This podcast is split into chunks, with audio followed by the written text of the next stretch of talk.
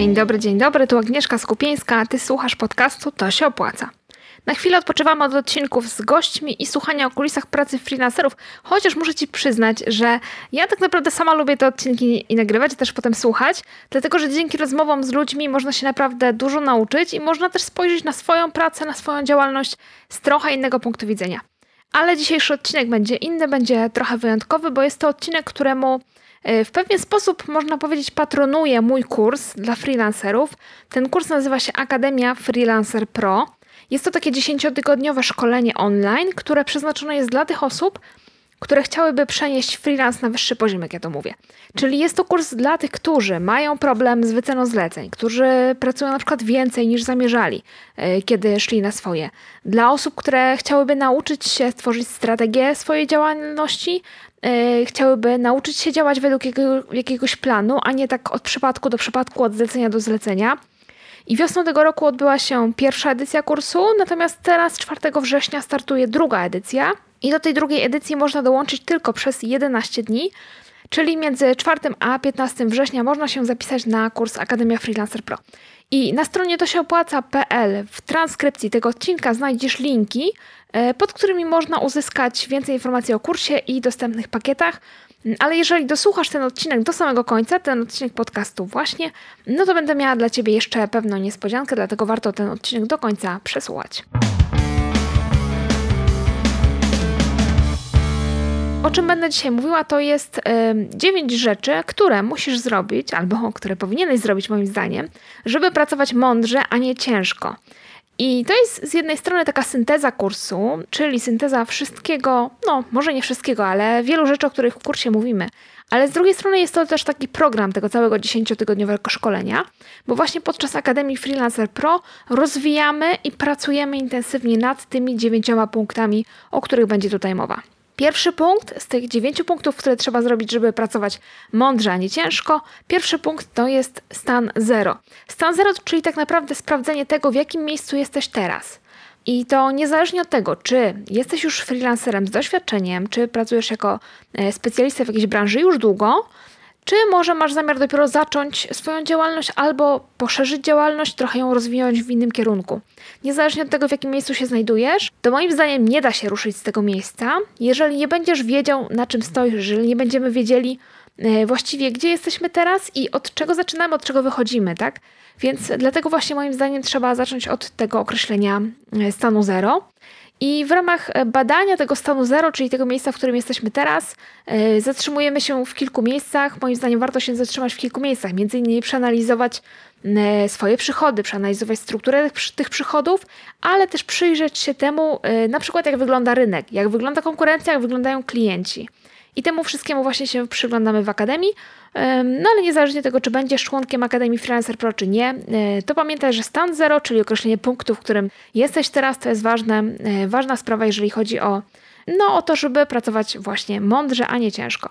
Drugi punkt to jest określenie celu i określenie misji oraz zastanowienie się nad tym, co tak naprawdę będzie Twoim miernikiem sukcesu.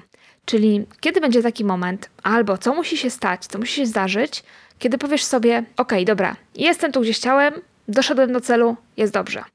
Ja wiem, że wielu freelancerów nie stawia przed sobą takiego celu, ani jakiegoś jednego dużego, ani wielu mniejszych nawet. Wielu nie myśli też o misji, nie myśli o wizji, nie wyobraża sobie tego, co chciałoby robić, jak chciałoby, żeby to ich życie wyglądało, ta ich praca wyglądała za, e, za ileś lat. Ale moim zdaniem, y, możesz się ze mną nie zgodzić, ale ja uważam, że nie da się zbyt wiele osiągnąć, jeżeli się tych celów jasno nie, y, nie ustali, nie określi. Czy to na początku, czy po prostu w jakimś momencie, w jakimś punkcie swojej działalności. No, moim zdaniem, y, daleko się nie zajdzie, jeżeli nie będzie się wiedzieć, gdzie się idzie, tak po prostu mówiąc najprościej.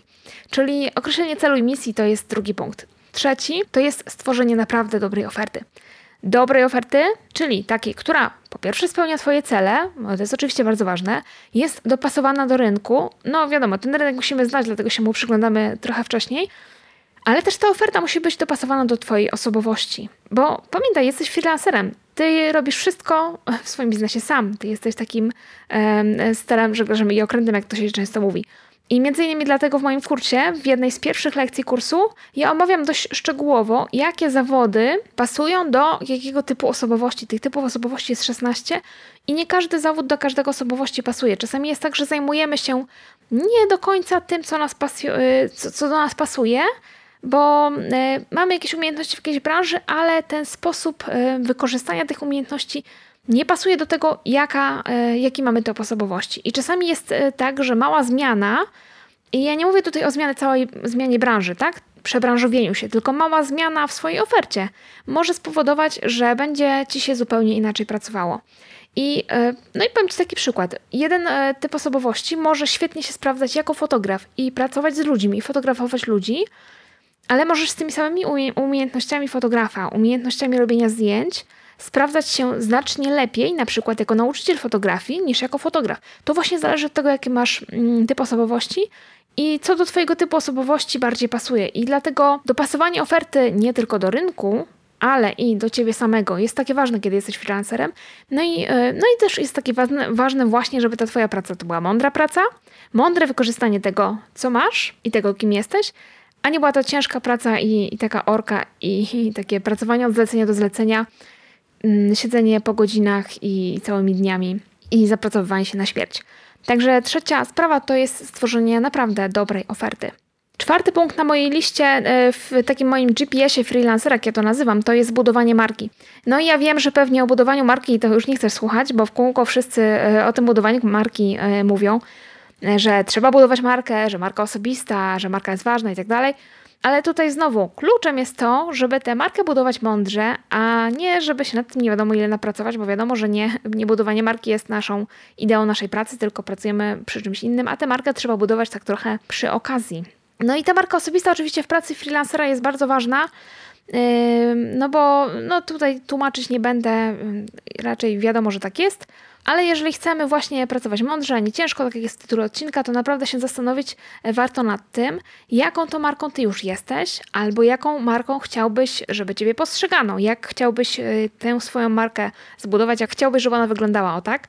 No i za pomocą jakich narzędzi tę markę zbudować. To też jest e, dosyć, no, ważno się, warto się nad tym zastanowić i te narzędzia dobrać odpowiednio znowu do tego, co, co chcesz osiągnąć, a nie po prostu e, iść ślepo za tłumem, że wszyscy robią Instagram, to ja też będę robić Instagram, wszyscy robią Facebooka, to ja też będę robić Facebooka. Nie, to, to nie do końca o to chodzi. Narzędzia są różne, jest ich bardzo, bardzo dużo i też trzeba je dobrać e, do tego, co robisz, kim jesteś i jakie cele chcesz osiągnąć.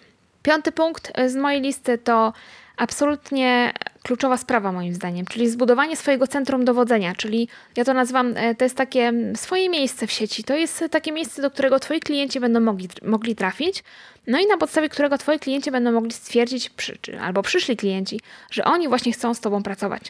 Po przeprowadzeniu e, kilku wywiadów z serii Kulisy Pracy z różnymi freelancerami, ja jestem absolutnie przekonana o tym, że stworzenie własnej, porządnej strony jest w ogóle kluczowe jeżeli chodzi o pozyskiwanie klientów, dlatego że chyba wszyscy moi dotychczasowi goście, e, a już kilku ich było, potwierdzili, że klienci trafiają do nich poprzez ich stronę albo poprzez jakąś ich inną aktywność w internecie, ale ta strona też odgrywa ważną rolę.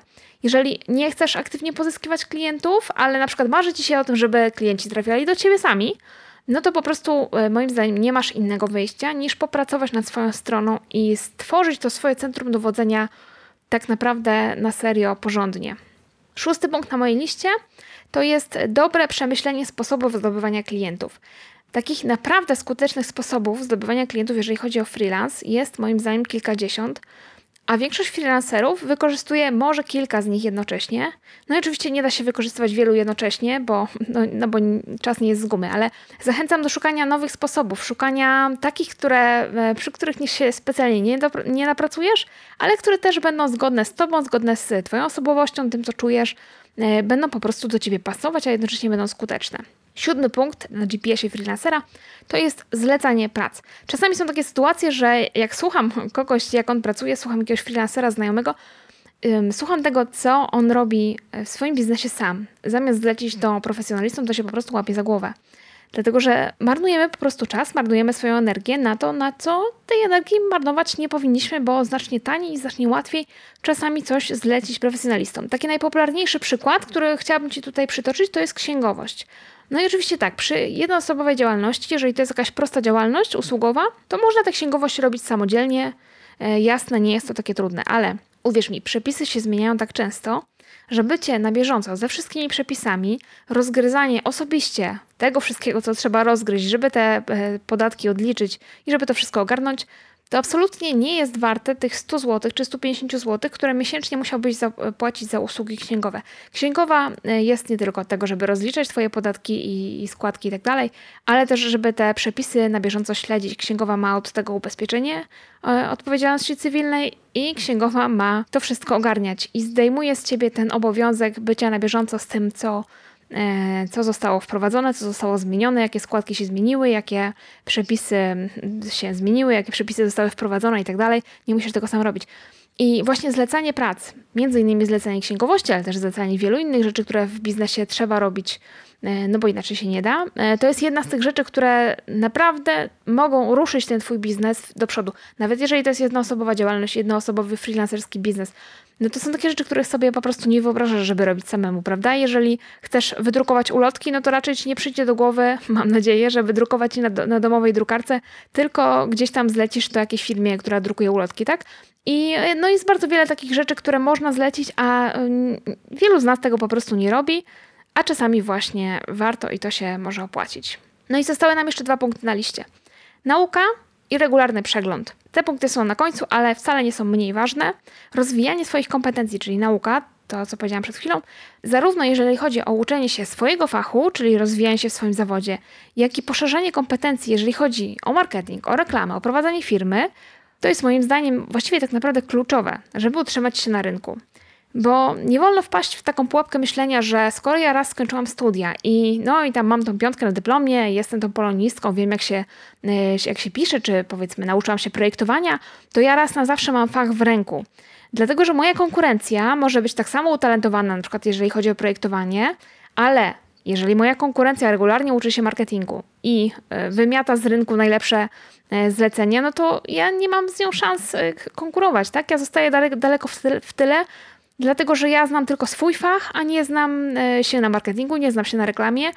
Nie wiem, jak zawalczyć o, tego, zawalczyć o tego klienta, nie wiem, jak prowadzić biznes, jak oszczędzać na kosztach, żeby ten biznes był bardziej efektywny itd. Tak itd. Tak Dlatego e, zamiast zastanawiać się, jak to jest możliwe, że ktoś z Twojej branży na przykład bierze 5 czy 10 razy tyle za taką samą pracę jak Ty, to lepiej zapytać tej osoby, czego ona się uczy i na jakie ona kursy chodzi, kogo ona śledzi w sieci, skąd ona e, bierze wiadomości i tak dalej. I w ten sposób się uczyć. Uczyć się nie tylko swojego rzemiosła, ale uczyć się też marketingu, prowadzenia firmy, uczyć się reklamy, żeby właśnie nie zostać w tyle za konkurencją. I ostatni punkt to jest analiza działań. To ostatni punkt właśnie w tym moim GPS-ie freelancera, ale to jest coś, o czym e, nie można zapominać, a czasami o tym jednak zapominamy, że warto raz na jakiś czas usiąść, przeanalizować swoje działania z ostatnich miesięcy, zastanowić się, co zrobiliśmy dobrze, co zrobiliśmy źle, co zrobiliśmy, ale nie zadziałało tak, jak powinno i takie podsumowania e, ja na przykład zawsze robię sobie pod koniec roku. E, poświęcam na to kilka dni. E, między świętami a Sylwestrem nie pracuję, tylko właśnie poświęcam ten czas na to, żeby przeanalizować moje działania z ostatniego roku. Czasami staram się też robić to w środku roku, podczas urlopu, jeżeli uda mi się na to wygospodarować jakiś dzień czy dwa, ale na koniec roku zawsze, zawsze to robię i Tobie radzę też poświęcić na to raz lub dwa razy do roku przynajmniej dzień lub dwa, żeby zastanowić się nad e, swoimi działaniami, nad tym, co się zdarzyło w ostatnich miesiącach, co działało, co nie działało i co trzeba zmienić. I teraz zbierając wszystko do kupy, to co powiedziałam. Dziewięć rzeczy, które warto robić, żeby pracować mądrze, ale nie ciężko, to sprawdzenie stanu zero, określenie celu i misji, stworzenie naprawdę dobrej oferty, budowanie marki, stworzenie centrum dowodzenia, przemyślenie sposobów zdobywania klientów, zlecanie prac, nauka, i regularny przegląd działań. Wszystkim tym punktom i jeszcze kilku innym po drodze, bo na przykład w ważnej tematyce właściwej wyceny swojej pracy w przypadku freelancerów poświęciłam właśnie 10-tygodniowy kurs. Cała Akademia Freelancer Pro składa się z 67 lekcji wideo, więc to jest naprawdę bardzo, bardzo dużo materiału. Lekcje trwają po 5-15 minut. E, do lekcji dołączone są transkrypcje, są też materiały audio, są skrócone prezentacje z taką esencją z każdej lekcji. I jest też zeszyt ćwiczeń, to jest taka nowość, zeszyt ćwiczeń taki papierowy, wysyłany przeze mnie do kursantów tradycyjną pocztą. I dzięki temu zeszytowi uczestnicy Akademii nie muszą niczego drukować, mogą sobie porządnie przemyśleć i zaplanować swój freelancerski biznes na papierze, spisać to wszystko, a potem przez kolejne miesiące zaglądać do tego swojego zeszytu ćwiczeń, do tego swojego drogowskazu. E, no i żeby po prostu wiedzieć, co dalej robić, jak działać, e, jak to wszystko powinno być zorganizowane i poukładane. I to tyle, jeżeli chodzi o dziewięć e, rzeczy, które trzeba robić, żeby pracować mądrze, a nie ciężko. Jeżeli dosłuchałeś podcast do tego miejsca i jesteś zainteresowany tym szkoleniem, o którym powiedziałam, czyli Akademią Freelancer Pro, to mam dla Ciebie niespodziankę. Na blogu to się opłaca.pl ukośnik podcast. Jest lista wszystkich odcinków podcastu i e, jest też link oczywiście do tego odcinka, czyli e, zatytułowanego GPS Freelancera. I jeżeli wejdziesz sobie na ten odcinek, w notatkach do tego właśnie odcinka znajdziesz link, który pozwala zapisać się na listę osób zainteresowanych kursem. I po zapisaniu się na tą listę dostaniesz ode mnie taką checklistę, listę i listę.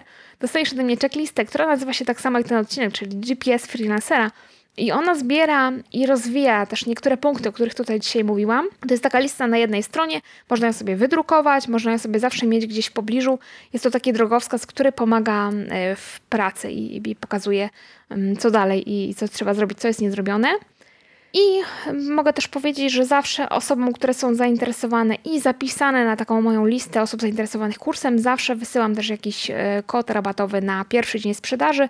I przypominam, że właśnie do Akademii Freelancer Pro będzie można dołączyć w dniach od 4 do 15 września. Potem zapisy się już zakończą i dopiero w przyszłym roku będzie kolejna okazja, żeby dołączyć. E, dzisiaj już dziękuję za wysłuchanie tego odcinka i do usłyszenia następnym razem.